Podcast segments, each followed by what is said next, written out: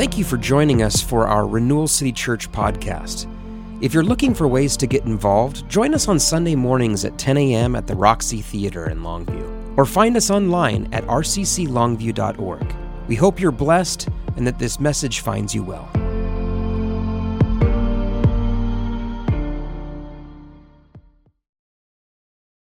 So, I have a funny little uh, story for you. We have an iPod in this building that is playing on continuous loop, and it makes it really easy for us when we want to just mix in a little music in these in between times.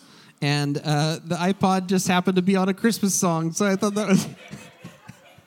Joel goes, "This is a Christmas song." oh man! Well, look at look at me, wrong about everything today. Um,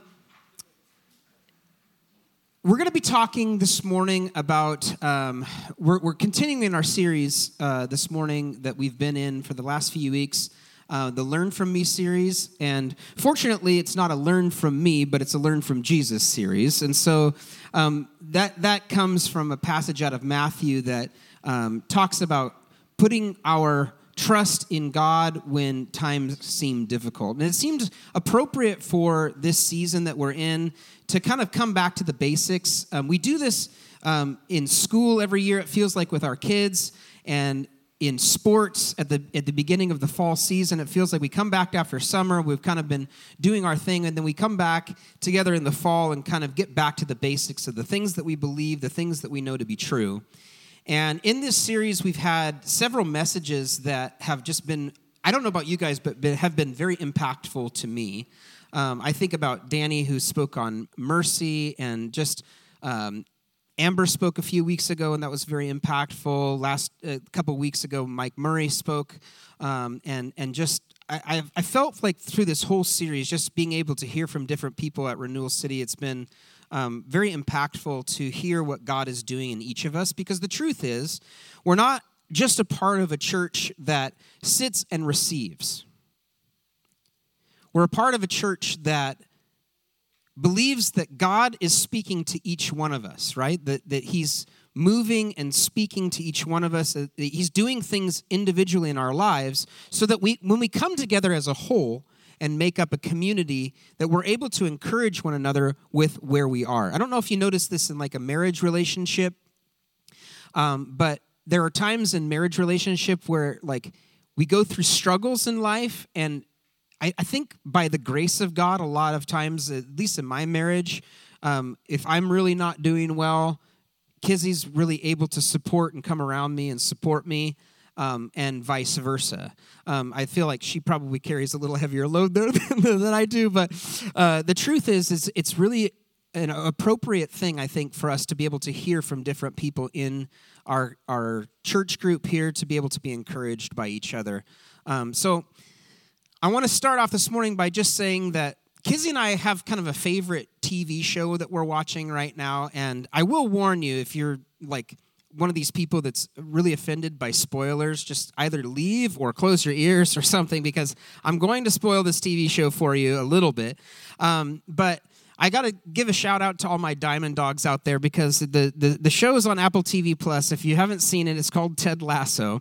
And I'll warn you, anytime you support a TV show from a teaching, like you have to, like people go and watch that TV show and then they get really offended that you love the F word as much as you do. And um, and, and it's not, I don't love the F word, okay? But like the truth is, they do in the show. And it's, the premise of the show is it's about a, um, a, a guy from the South, right? And he coaches a college football team. His name's Ted Lasso.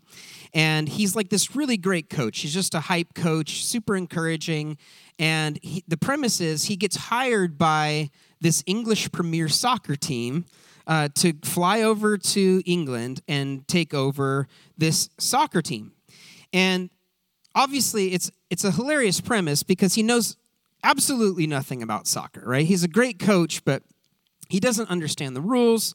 In fact, even into, well into the second season, he's still admitting that he doesn't understand the offsides rule. And, and like he'll make these jokes about it and say like, no, seriously, would please would you please explain the offsides rule to me because I still don't understand this. But um, this this guy is absolutely a fun-loving and all-around just amazing coach, and he's one of these people that you just kind of get contagious with uh, his positivity, and um, you find out like kind of early in the first season that the little biscuits that he's been bringing his boss every morning, who doesn't really even like him and wanted him to be there, um, he's been like baking them for her all along. That's a huge spoiler. Like I ruined that whole scene for you, um, but it's actually just wonderful to watch this guy and his the, the way that he has the ability to to get into a group of people and just elevate that whole group of people into a positive way of thinking an encouraging way of thinking he has these like amazing sayings because he's southern and he's it, totally a fish out of water right and i got i just have to give you a couple of his sayings. I'm gonna I'm gonna do my best. Joel was gonna get me a mustache this morning because he has a mustache, but we forgot to do that. But like I got to give you a couple of his sayings, and I'll do my best to do it I'm in a southern accent. But he he he. Ted will say, "You could fill two internets with what I don't know about football," and, and he says, like when they're a guy kind of says something a little bit um, off, and he goes, "If that's a joke, I love it. If not, I can't wait to unpack that with you later." and then just talking about like uh, the food in England, he goes, "Little tip for y'all: fries are called chips, chips are called crisps, and bangers aren't great songs, but they do make you feel like dancing because they're so darn tasty." um, and then uh, one of my favorites is he says, I feel like we fell out of the lucky tree and hit every branch on the way down and ended up in a pool of cash and Sour Patch kids. Anyhow, uh, funny to me and maybe not to you. Um, but Ted's kind of like unorthodox way of motivating a team and his attention to bringing out the very best in people provides a foundation for a very heartwarming and inspiring storyline. It's actually very has probably very little to do with soccer and English football, I guess. Um, but more to do with like character development and these characters are phenomenal in fact i'd love to like unpack all of these characters i feel like you could almost do a sermon series series on these characters and just the different personalities represented if you've seen the show you know what i'm talking about roy kent right and uh, keeley and beard who has a whole episode in the second season that's so bizarre um, and you know like jamie tartt who's kind of like the the you know really arrogant, great player. You know, Jamie Tartt, do do do do do do. Jamie.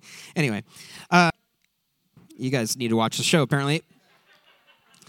Um, but in the first season, you're you're introduced to the this this staff member um, Nate, and Nate is is like the towel boy for the team, right? He's made it into his adult years and he has not arrived anywhere, right? And Nate is one of these guys that is very soft spoken. He's very unsure of himself.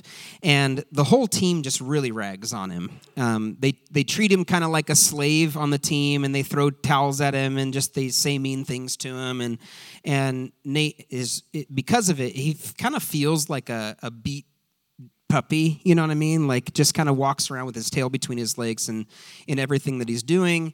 And um, Ted, of course, you know, has an opportunity to do something in this moment. Like he could come in and yell at the players for for treating him this way, but Ted does something really amazing throughout the first season, and he kind of ignores what all the players are doing, and instead he just starts like killing this guy with kindness.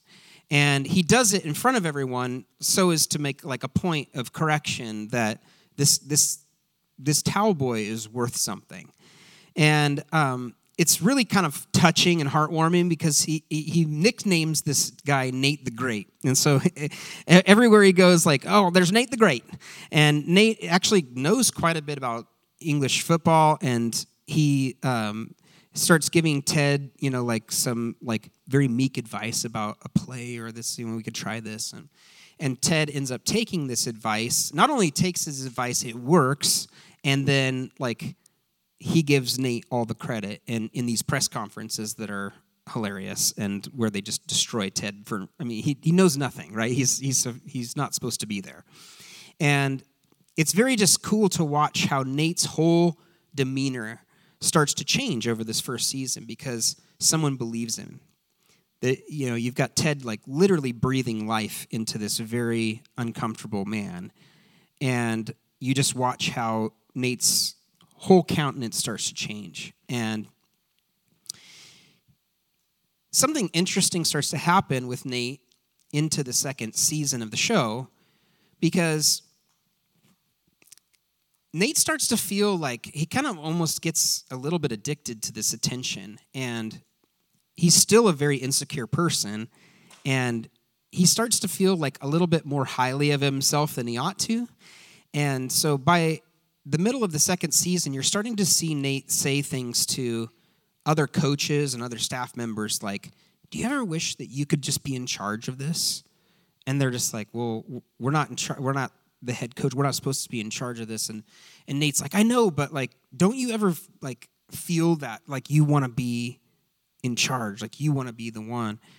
And it's even interesting, like the new towel boy that replaces Nate um, in the second season.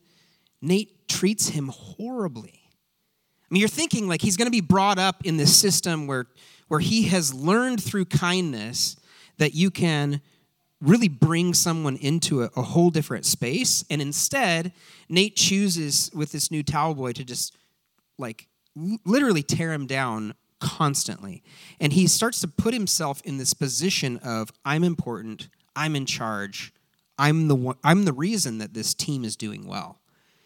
And you see all of these little moments like how they can do in cinema where like little looks or eye rolls or you know times where Ted will go into one of his quips, um, like like when Ted says, "You're beating yourself up like Woody Allen playing the clarinet, and I don't want to hear it," you know, um, or if he says, "Your body is like day old rice, and if you're warmed up properly, something bad, or if you're not warmed up properly, something real bad could happen." Um, Ted actually puts this little sign up above the coach's door that just says "Believe," um, because the team's been bad for quite some time, and and he tells them, Gentlemen, you know, I choose to believe in hope. And as you move into the second season, you just see Nate get more and more frustrated with Ted because he really feels like he's the reason that this team is being successful. And he's just annoyed. Um, I won't ruin this part for you, but I will tell you that Nate just does something super mean to Ted. And Ted knows about it, he finds out about it, but instead of doing something about it, he just chooses to go on treating uh, Ted or treating Nate well, and um, yeah, in the end, it's a total betrayal um, for the person that fought for Nate the most and the person that treated him with respect. Nate was the very only person really that turned his back completely on Ted. It's it's very like kind of tears your heart apart in the second season. I didn't cry, but Kizzy probably did. Um, I thought it was interesting this morning because um, there's actually a story in the Bible that almost parallels this perfectly. Um, and it starts right before the Passover meal. Give you a little bit of background and context. The disciples that were traveling with Jesus and were a part of his ministry for three years um, had seen Jesus do all sorts of amazing things. And imagine you've got these 12 guys that, like, historically, for, un- uh, for us to understand where the disciples were, we have to understand that they were likely rejected by another rabbi, right? Because if you were a young Jewish boy, your greatest hope in life was to be taken in by a rabbi and to be mentored by a rabbi. And when Jesus comes and finds these disciples out fishing, you remember these stories, and like he calls them to come make fishers of men with him, right? We love these stories in church, like go make fishers of men. But like contextually, we have to think about that as like these guys are out fishing because nobody wanted them, right? No, no rabbi thought that they were good enough um, to be used for ministry. And so Jesus, being like kind of an up and coming rabbi, if you will, um, an up and coming teacher, chooses this kind of ragtag group of disciples and brings them together to make them um, a community.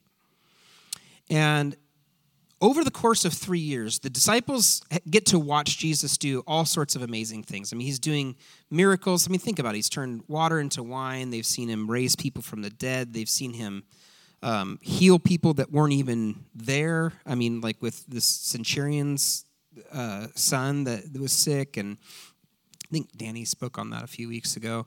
Um, they learned from Jesus' r- rabbinical teachings, so they really had a place. Like someone found value in them and was speaking life into them.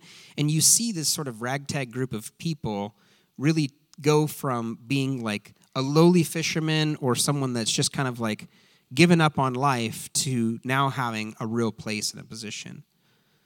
Um, so kind of to set the scene for you, Jesus and his disciples had made their way to Jerusalem because they did this every year for the Passover feast. They would take the journey from um, Nazareth, where they were kind of from, and, and, and around that area of Capernaum and area, they would travel every year and walk all the way to Jerusalem and take part in the Passover feast in Jerusalem. And on the way there, Jesus and the disciples were like stopping in towns, and he was performing miracles in these towns. And so news started to spread of, of this new, like, like rock star rabbi that was coming into Jerusalem, and people were getting really interested about it. Like the the crowd was really interested in in Jesus and what he was doing, so much so that they you know, news started to spread that this might be like a Messiah that they've been looking for, someone that was going to come and help them overthrow the Roman Empire, maybe possibly even be this new king in Israel. And I mean, this is where you get Palm Sunday around Easter time, right? Where you have people laying down palm branches and Jesus coming in on a colt. I mean, all of these things are starting to feel like, man, we're really a part of something big here. And it's interesting because after they make their way into the city, uh, the disciples get into this conversation, and we pick up the conversation in Luke chapter 22, verse 24 through 26. I'm going to read it out of the message this morning, but it says this It says, Within minutes, they were bickering amongst themselves who would end up being the greatest in this kingdom. Because imagine, right? I mean, you, these guys felt like they bought Bitcoin in 2014. I mean, like they, they were like, they were in, right? I mean, they were a part of something really big here. And they went from kind of being nothing, a lot like Nate, into being a part of something really significant. And so naturally, they do what humans do, and they start looking at each other going, I wonder when Jesus takes over and overthrows the Roman Empire and we become like really great, who will be the greatest among us? Um, there's another conversation that happens between them and, and Jesus as well, like talking about how, um, who do you think when we get to with you in eternity, who, who's going to sit at your right or your left? You know, like who's going to be the most important? Who will be the greatest? Jesus intervenes though. He says, listen to this kings like to throw their weight around, people in authority like to give themselves fancy titles. It's not going to be that way with you. Let the senior among you become like the junior, and let the leader act the part of a servant. C.S. Lewis said, Humility is not thinking less of yourself, it's thinking of yourself less. And with that kind of backbone for a conversation, Jesus and his disciples are still going to move into this Passover feast. And even though like there are times where Jesus has to come in and give correction, you, you just get this sense from Jesus that no matter what his disciples do or how much they misinterpret what he's trying to be about and what he's trying to do in Jerusalem, why he's even there. He gives them all these little warnings along the way, and they still have trouble understanding it. But Jesus, in his patience of coming to where the disciples need him to be, he works them through this process one step at a time. So, using that as kind of the backbone, this dispute as the backbone for them entering into the Passover meal, um, keep in mind jesus knows that he's going to be dying for the sins of the world right i mean he's he knows that this is not about an earthly kingdom he knows that god has called him to do something very difficult for all of humanity and he also knows that he's going to be betrayed by somebody in his real close knit group, Judas Iscariot. He knows he's going to be denied by one of his beloved disciples, Peter. And he knows he's going to be misunderstood by pretty much everyone around him. Um, and ultimately, that he's going to be killed for it. With that lovely backdrop, Jesus does something even more amazing, I think, than Ted or you know a story that we could tell today. Um, when these disciples coming to him asking him who's going to be the greatest. In John chapter 13, verse 1 through 17, I'll, again, I'll read this out of the message because it just makes it more story ish. Um, just before the Passover feast, Jesus knew that the time had come to leave this world and to go to the Father. And having loved his dear companions, he continued to love them right to the end. It was supper time, and the devil by now had Judas, son of Simon the Iscariot, firmly in his grip, all set for the betrayal. Jesus knew that the Father had put him in complete charge of everything, that he came from God and was on his way back to God. So he got up from the supper table and set aside his robe, and he put on an apron, and he poured water into a basin, and he began to wash the feet of the disciples, drying them with his apron. When he got to Simon Peter, Peter said, Master, you wash my feet? Question mark. Jesus answered, You don't understand what I'm doing, but it'll be clear to you later. And Peter persisted, You, you can't wash my feet, not ever. This doesn't make any sense. I mean, imagine they're just they're just trying to figure out like who's the second in charge, who's the greatest among us, and Jesus does something unthinkable.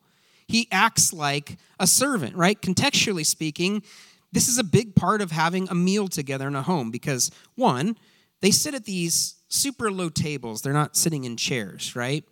And so like people that wear sandals without socks. I know that this is a a new concept to Pacific Northwest people, but sandals without socks all the time, they have feet that stink, right? And they're dirty. And so, like, when you're invited into someone's home, an act of humility would be to pour out water into a basin and either wash the people's feet that came into your home or offer them water to wash their own feet or have one of your servants wash the feet of the people that came into the home.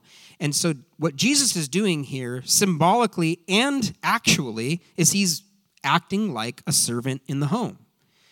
And and Peter is not having it. He's just like, no, like if you're the Messiah, this isn't okay. Like you you don't wash my feet, I wash your feet. And Jesus said, um, it, it, well, he says in verse 9, Master said Peter, not only, well, sorry, uh, let's go back to verse 8. Peter persisted, You're not going to wash my feet ever. Jesus said, If I don't wash you, you can't be a part of what I'm doing. So then Peter, like, I love Peter. He's just so like, bing, bing. You know, Master said, Peter, not only my feet, then wash my hands, wash my head, wash all of me, right? He's in now. You're like, if, if I can't be a part of it, I, you know, wash my whole body. And Jesus says, if you if you've had a bath in the morning, you only need your feet washed now.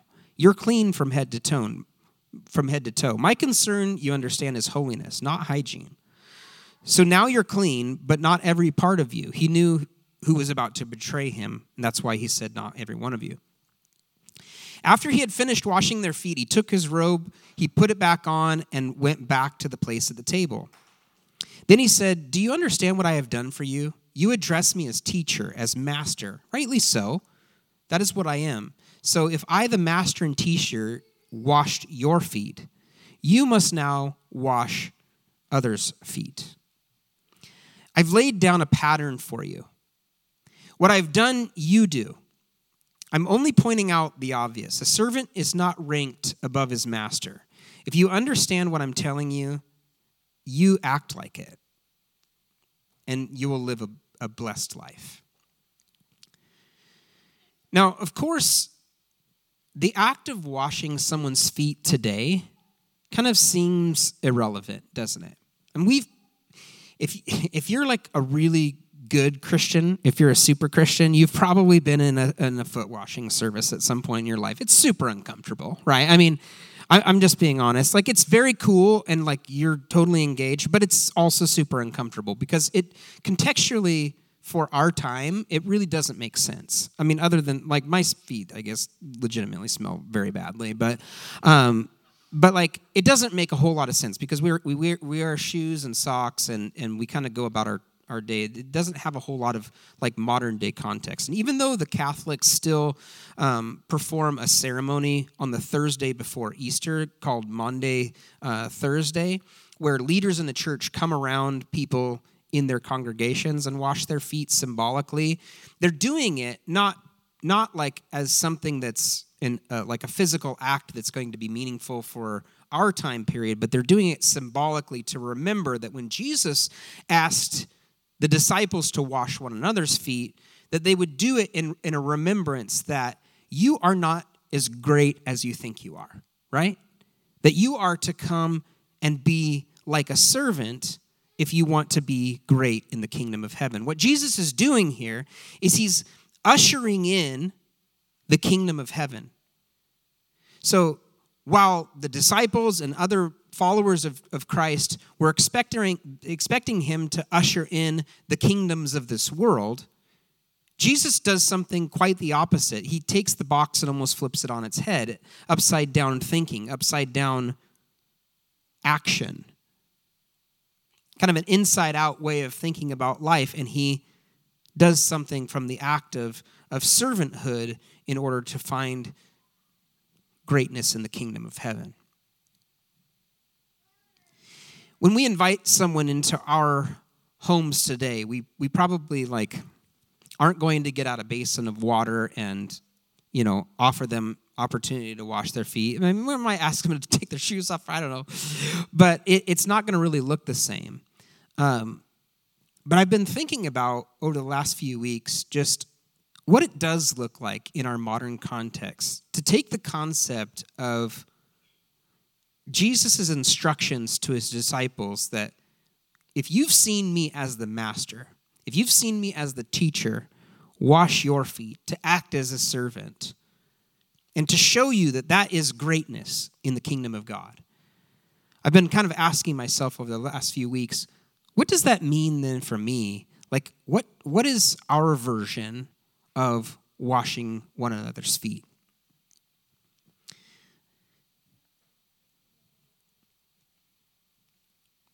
I think that in our modern context, putting on humility like a garment and serving one another is probably something that we struggle with a little bit.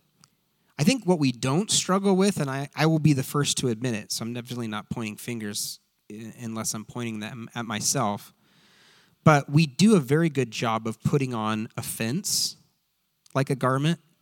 Um, we do a great job of putting on anger as a garment or frustration, but we don't do a great job of putting on um, the act of slavery or the act of servanthood very well. It's uncomfortable because if we've gone through anything relatively difficult in our lives, a lot like Nate from Ted Lasso, if we've gone through anything, you know, relatively difficult, we're looking forward to the time in our life where we don't have to go through that again.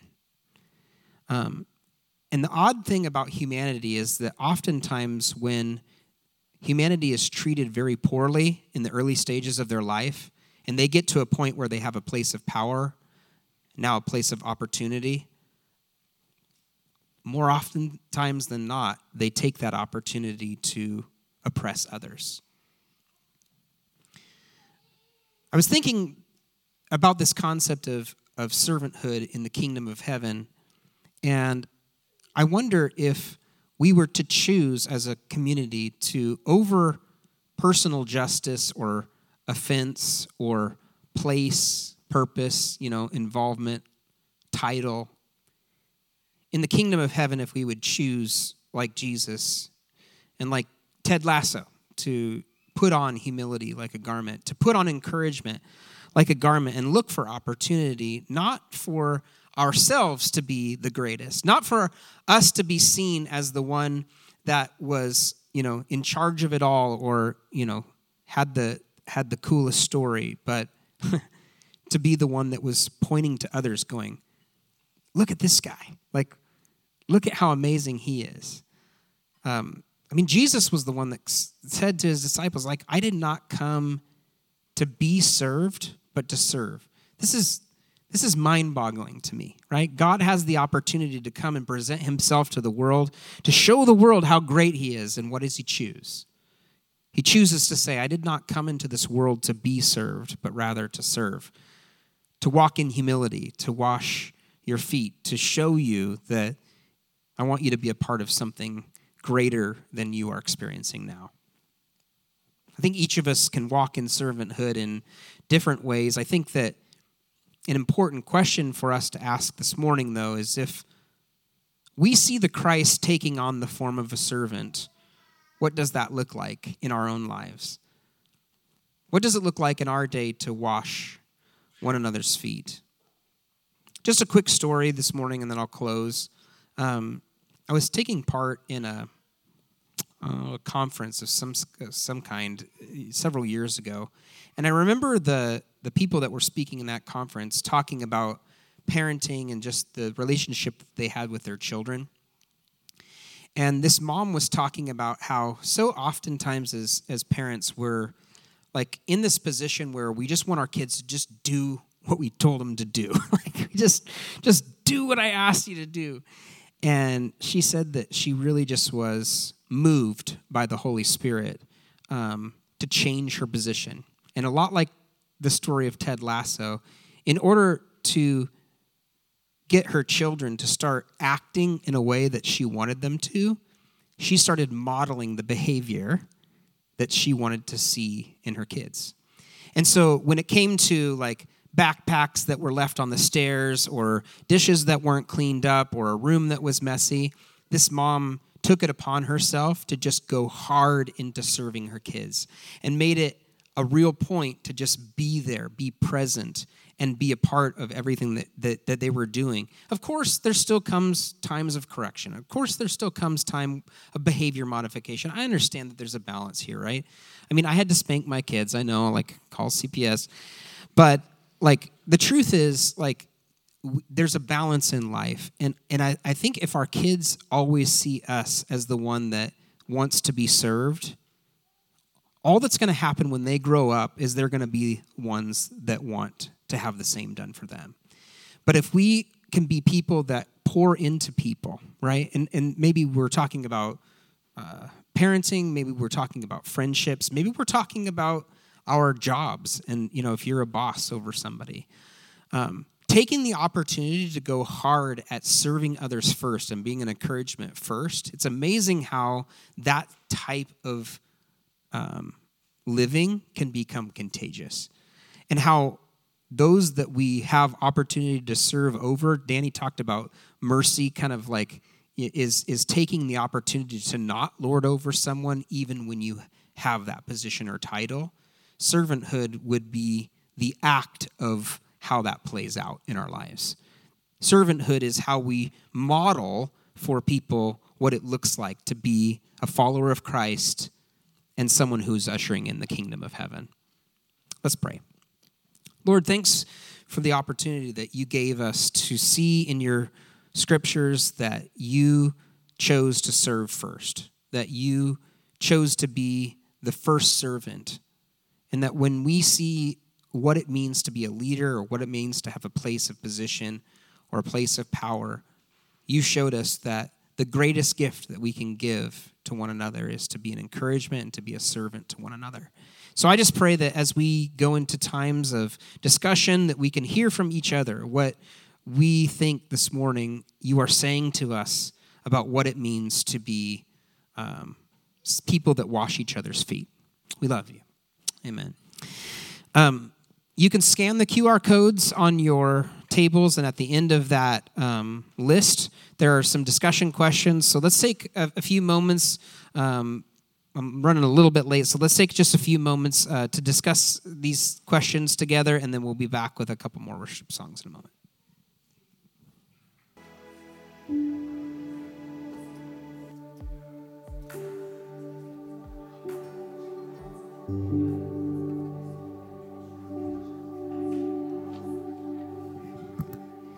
I have found in my life that um,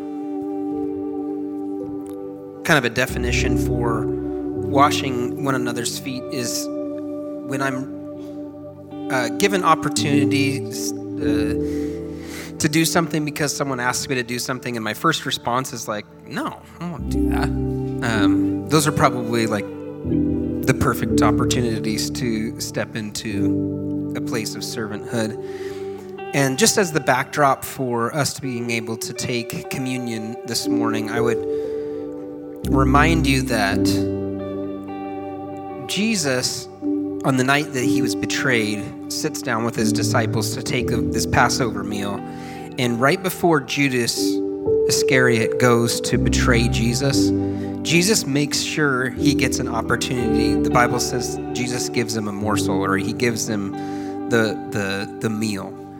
And um, he makes sure to do that, even knowing that Judas was going to ultimately, you know, betray him and, and lead him to his death. I want you to consider this morning that we might be that hard person to serve. we might be that one that someone looks at and goes, No, I don't want to do that. Like, I shouldn't have to do that. And our example this morning as we take communion is a God that says, It doesn't matter. It doesn't matter.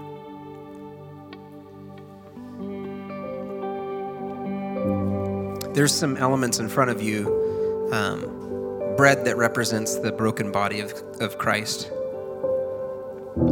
and um, juice that represents his blood that was shed on the cross for our sins. Um, we would just invite you as a group this morning to take part in this communion celebration of what Christ has done for us and serving us by being a ransom for everyone.